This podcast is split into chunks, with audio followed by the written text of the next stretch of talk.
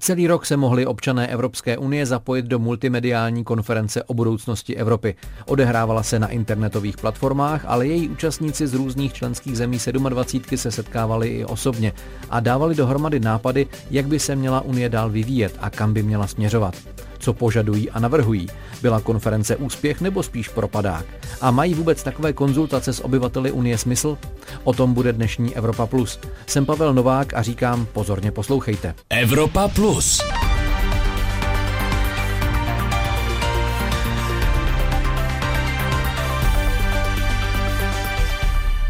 Dobrý deň. Volám sa Zuzana Hozlárová, a som 22-ročná študentka európskych štúdií a harfy z malého slovenského mesta, ktoré sa volá Nové zámky. A som veľmi poctená, že som mohla slovenské občianky a slovenských občanov zastupovať na konferencii o budúcnosti Európy jako zástupkyně národných panelů a podujatí. Toto byla jedna z účastnic diskusí o budoucnosti Evropy, která byla i na závěrečném ceremoniálu konference v sídle Evropského parlamentu ve Štrasburku. Jak toto slavnostní zakončení vypadalo, popsal ve vysílání Plusu v rozhovoru s Renatou Kropáčkovou náš zpravodaj při evropských institucích Viktor Daněk. V budově Evropského parlamentu ve Štrasburku zaznělo hned několik projevů. Opakovaně se v nich objevovala myšlenka, že evropská integrace nemá v současném světě alternativu. Jak uvedl také jeden z předsedajících konferenci bývalý belgický premiér a europoslanec Guy. Světu zítřka budou dominovat říše Čína, Rusko, Indie, Spojené státy. V takovém světě může přežít jen Evropa jako blok. Jen spojení můžeme bránit naše hodnoty a zájmy občanů. Evropa, která reaguje příliš pozdě a málo, jak jsme to zatím často viděli, nepřežije. Evropská integrace už není otázkou volby. Stala se nezbytností, otázkou přežití. Z projevy vystupují i zástupci občanů z jednotlivých panelů, které se zabývaly oblastmi jako zdravotnictví, ochrana životního prostředí, posilování demokracie a tak dále. A zazněl také jeden hlas z Česka. Dobrý den. Jmenuji se Nikolas Morávek a pocházím z České republiky. Je mi 16 let a zároveň jsem nejmladší člen konference. Nikolas Morávek z Náchoda se účastnil právě panelu ke zdravotnictví a na pódium uvedl francouzského prezidenta Emmanuela Macrona. S projevem vystoupila také šéfka Evropské komise Ursula von der Leyenová. Zdůraznila, že společná Evropa je projekt založený na tragédii druhé světové války a mimo jiné se také vymazila proti tomu, jak den vítězství na Rudém náměstí v Moskvě slaví Rusko, tedy pochodem vojenské techniky. Viktore, buďme konkrétnější. Co tedy občané podle závěru konference po Evropské unii požadují? Co můžeme v návrzích najít? Najít? Jde o 300 návrhů rozdělených do jednotlivých kapitol a jsou to skutečně velmi rozmanité podněty, které do jisté míry odráží i to, jak eh, rozmanitě byli vybráni zástupci občanských panelů ze všech členských zemí a demografických skupin.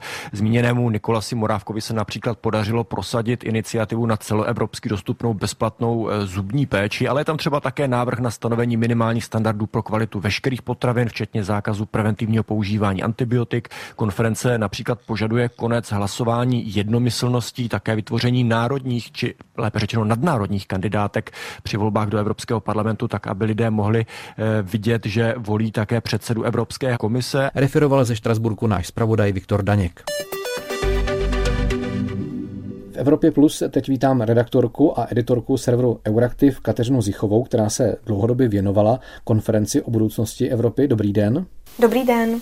Konference o budoucnosti Evropy měla zjistit názory Evropanů na to, kam by měla Evropská unie směřovat.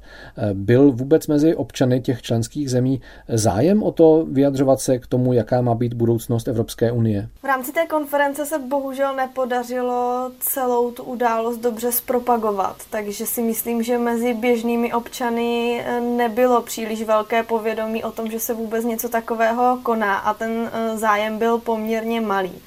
Ona to ilustruje účast na speciální webové platformě, která v rámci té konference vznikla a občané tam právě mohli přispívat svými podněty. Když si vezmeme, že zhruba za rok se na tom webu nastřádalo pouze 53 tisíc registrovaných lidí, kteří tam přispěli uh, asi 18 tisíci nápady a vezmeme si k tomu, že Evropa má přes 400 milionů obyvatel, tak uh, ten zájem úplně velký nebyl.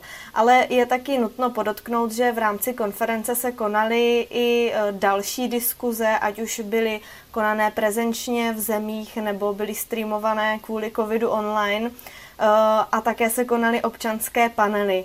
Takže tam úplně nemám přehled o tom, jaký zájem byl třeba na těch jednotlivých uh, debatách v členských státech. Nicméně, co se týče těch občanských panelů, kde se sešlo opakovaně 800 uh, eh, občanů z celé Evropské unie, tak tam si myslím, že ten zájem o to vyjádřit se byl. Nicméně byl podle mě daný tím, že vůbec eh, se jednalo o účastníky těch občanských panelů, kteří počítali s tím, že se něčeho takového budou účastnit a budou debatovat o budoucnosti. Existuje nějaká statistika, ze které by se dalo vyčíst eh, občané kterých zemí byli ti aktivnější a kteří naopak patřili k těm pasivnějším v tom vyjadřování se k evropským problémům? Mhm, musím eh, přiznat, že nic takového jsem nezaznamenala úplně nemám přehled o aktivitě francouzů, Němců a, a jiných národů v Evropské unii. Uh, na té webové stránce, kterou já jsem zmiňovala, tak tam se člověk může dopídit třeba toho Eh, jaké akce a kolik se jich konalo v jednotlivých zemích, když si to vyfiltruje, nebo může získat přehled aspoň zběžný o tom, kolik příspěvků se tam objevilo, v jakých jazycích, ale to bych asi pro to srovnání aktivity občanů úplně nepoužívala. A víme alespoň, jak si vedli Češi? Jestli od nás se zúčastnilo těch diskusí hodně lidí? Eh, určitě nějaké příspěvky na webové platformě z řad Čechů jsou, dají se najít. Češi se účastnili i těch různých debat, protože ty debaty eh, v členských státech pořádali eh, různorodí aktéři, konalo se jich opravdu hodně, byly to, byly to stovky. Eh, takže takhle se Češi účastnili. Zapojila se mírně i vládní úroveň. Eh, Česko zahájilo tu konferenci loni v červnu takovou otevírací debatou a pak uspořádalo eh, regionální debaty, co se týče té národní úrovně, ale tak tam to bohužel zase podle mě stroskotalo na tom, že ta konference nebyla příliš propagovaná tak, aby se k té širší veřejnosti veřejnosti dostala. A pak samozřejmě Češi byli reprezentovaní na těch občanských panelech ehm, mezi, tou, mezi těmi osmi stovkami eh, reprezentativně vybraných občanů a na plenárních zasedání, ať už to byli čeští poslanci a senátoři, nebo zástupci organizací neziskových nebo sociálních partnerů. Dá se říct, eh, že se na tom, že ta konference nebyla tak eh, navštěvovaná, tak úspěšná, eh, podepsalo i to, že byla zároveň vlastně s tou druhou vlnou pandemie covidu, že to tomu docela uškodilo? Ta pandemie tu konferenci poznamenala a nejenom to nejenom ta původní vlna, která ji vlastně ze startu zbrzdila, tak i, i ta doznívající, jak zmiňujete vy, eh, protože právě v době, kdy už se rozjeli ty občanské panely, eh, na kterých se sjížděli eh, v různých městech Evropy občané z evropských zemí, tak v důsledku té doznívající vlny se potom ke konci loňského roku některé ty panely musely konat hybridně, a, a nebo byly potom různě přesunovány, nicméně ten um, hybridní formát, kdy někteří občané byli připojeni na dálku, uh, sebou nesl negativní dopady. Já jsem z několika uh, Čechy, kteří se takto na dálku připojili, tehdy mluvila a uh, právě byli nešťastní z toho, že vzhledem k nějakým technickým potížím se třeba nemohli té diskuze účastnit tak naplno, jak by jim to bylo umožněno, kdyby byli přímo na místě. Některé návrhy už eh, z té konference vycházejí. Eh, třeba mm, se uvažuje o tom, jestli by eh, se o některých věcech už nemělo rozhodovat jednomyslně, ale spíš by se mělo preferovat hlasování mm, kvalifikovanou většinou. Co bude teď s těmi návrhy z té konference? Je nějaká šance, že se nějak změní, promění se v opravdové návrhy Evropské komise? Šance, že se promění tam určitě je. A je tam šance, že některé z těch návrhů se v legislativní návrhy ze strany Evropské komise nebo v nějaká opatření na evropské úrovni skutečně promění. E, některé už jsou vlastně v procesu, protože třeba občané e, navrhli v tom finálním dokumentu těch nápadů, aby se proměnily volby do Evropského parlamentu, aby mohli volit i politiky z jiných eh, států Evropské unie na nadnárodní kandidátce. A to je právě věc, která už se v současné době v Evropské unii řeší a v současné době se vlastně čeká jenom na to, jak se s tím instituce poperou a jestli tady tuto možnost do budoucích voleb schválí. Eh, co se týče těch ostatních návrhů, tak uvidíme, eh, zda evropské instituce dospějí k tomu, že je třeba je zrealizovat a je možné je zrealizovat. Evropské instituce totiž teď ty návrhy budou zvažovat a není nikde bohužel dáno, že je vezmou tak, jak jsou a přetaví je v realitu. To by ani nebylo možné a není to pravděpodobné. A jak jste zmiňoval, některé z nich jsou velmi ambiciozní a vyžadovaly by právě třeba širší institucionální reformu Evropské unie.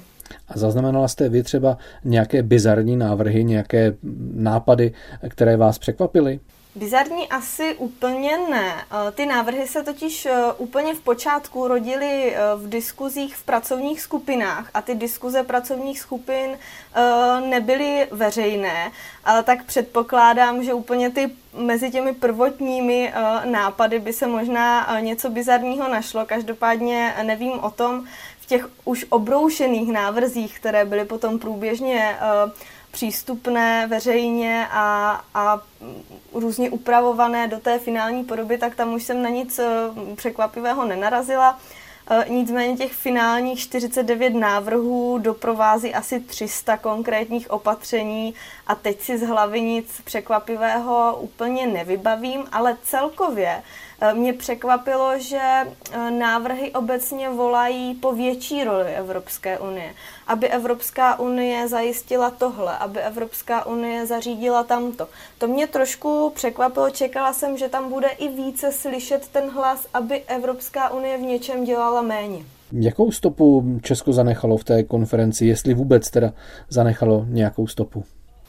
Stopu určitě, určitě zanechalo, eh, jednak se Češi, jak jsem zmiňovala, zapojovali v těch diskuzích, které se konaly v Česku, zapojovali se i na té webové platformě, lze tam najít komentáře z Česka a pak byli mezi těmi vybranými občany na občanských panelech. O jedné konkrétní stopě, ehm, o které vím, tak to je nápad od Čecha Nikola Semorávka, který se účastnil občanského panelu a ten právě z kraje konference přinesl nápad na to, aby v Evropské unii byla eh, cenově dostupná zubní péče. A, a tenhle konkrétní návrh se vlastně propsal i do toho uh, finálního dokumentu, i do těch finálních výstupů.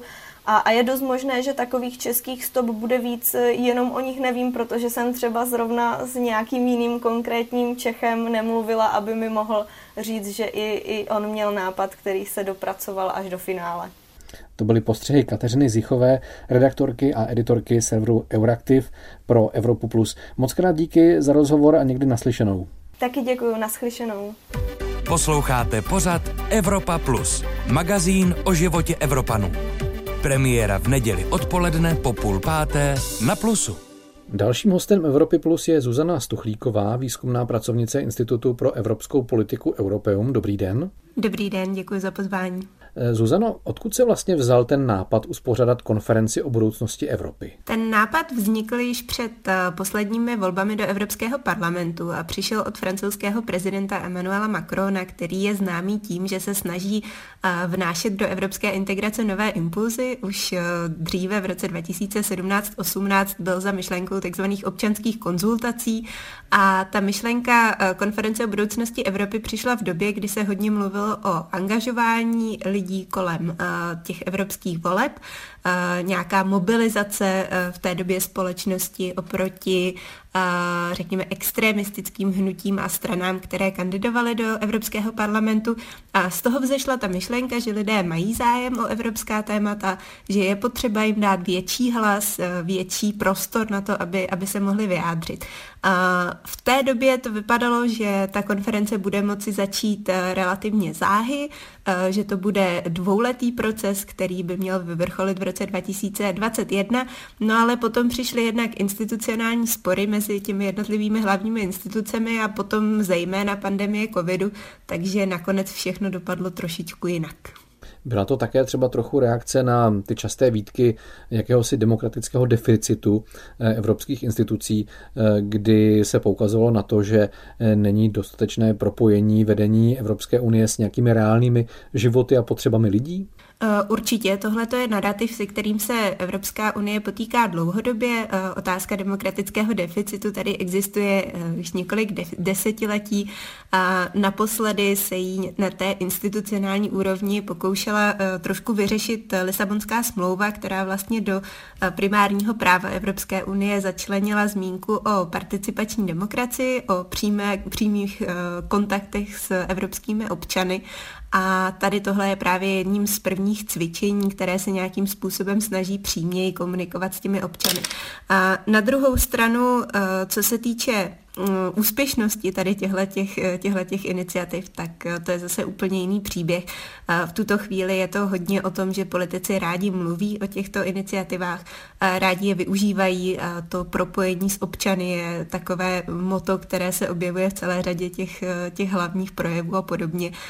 Ale myslím si, že ta současná situace kolem konference o budoucnosti Evropy ukazuje, že to není až tak úplně jednoduché. Asi to úplně nesplnilo ten účel, aby eh, to zpropagovalo právě ty politiky politiky, eh, kteří eh, se o tu konferenci zasazovali, ale splnilo to, to svoje zadání, že tedy eh, má to přinést nějaké návrhy, upozornění, jak by se Unie měla nebo neměla chovat, na co by se měla naopak zaměřit. Takové zadání to tedy splnilo, ta konference? Pokud to zadání budeme chápat takhle, tak ho určitě splnilo. Máme tady v tuto chvíli dokument, který má přes 300 stran, který má celou řadu návrhů napříč různými tématy. Ty návrhy jsou od těch nejobecnějších po, po velmi konkrétní, takže určitě nějaké návrhy z toho vzešly. Otázka je, jestli ten, řekněme, ten rozsah té konference, v jaké se nakonec uskutečnil, jestli to odpovídá tomu původnímu zadání, protože jedním z hlavních cílů bylo oslovit tu takzvanou mlčící evropskou většinu. Ta myšlenka evropských politiků, těch, kteří stáli u zrodu tohoto projektu, byla, že tu máme ten eh, takzvaný permisivní konsenzus, eh, což znamená, že lidé tak nějak eh, automaticky schvalují to, že existuje evropská integrace, jenom ta většina prostě není slyšet a nejvíc slyšíme takové ty hlasitě volající euroskeptiky. Co se týče nějakých těch ambiciozních vizí na to, že se všichni evropští občané budou mít možnost zapojit do té debaty, tak ta se ukázala mm, jako relativně lichá. Částečně to bylo proto, že ta informace se k celé řadě občanů ani nedostala další, dalším takovým důvodem, který bych si uh, troufla označit, je fakt, že ta, ten celý koncept těch konzultací byl relativně hodně odborný, takže pro spoustu lidí uh, vlastně ta témata asi ani nejsou něčím, k čemu by vůbec nějaký konkrétní názor měli, nebo možná to není úplně ta, ta forma nějaké webové stránky, kterou by se jim nejsnadněji eh, komunikovalo. Ale ten největší problém bych opravdu viděla v tom, že o spoustě, ke spoustě lidem se ta informace prostě vůbec nedostala. Je pravda, že já jsem neviděl žádné billboardy, ani žádné reklamy televizní nebo u nás v Českém rozhlasu eh, také nebyly žádné spoty, které by upozorňovaly na to, že jsou nějaké eh, takové konzultace. Byla to chyba, je to nějaké poučení pro příště, že by se to mělo lépe komunikovat, lépe o tom dát lidem vědět, že něco takového vůbec je, že mají možnost se zapojit? Eh, určitě to byla chyba v samotném pojetí té konference, respektive chyba. Ono je to, uh, souvisí to velmi úzce s tím, co od toho chceme. Pokud na tu konferenci uh, nahlížíme jako na nějaký PR nástroj pro projevy vysoce postavených politiků, tak pak je to relativně v pořádku, protože jde o to, aby bylo o čem mluvit a, a to v celku bylo, takže potom to bylo splněno. Pokud se na to díváme vyloženě z pohledu těch občanů, tak tam eh, těmi, kdo měli doručit tu zprávu, že tato konference existuje, tak byly zejména národní státy. No, jenomže národní státy, zejména některé, uh, už na začátku dali najevo, že ta konference není úplně něco, uh, co by jim nějak zásadně leželo na srdci, Eh, že je to pro ně spíš přitěžující eh, věc, kterou musí nějakým způsobem organizovat, eh, že se trochu bojí těch výsledků, protože se mě mluvilo o možné změně smluv a podobně.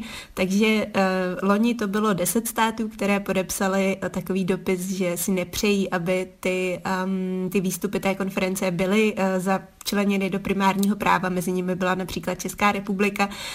No a pokud dáte jako, hlavní, jako hlavního organizátora aktéra, který sám nemá úplně velký zájem na tom, aby ta věc proběhla, tak je to samozřejmě od počátku poněkud problematické.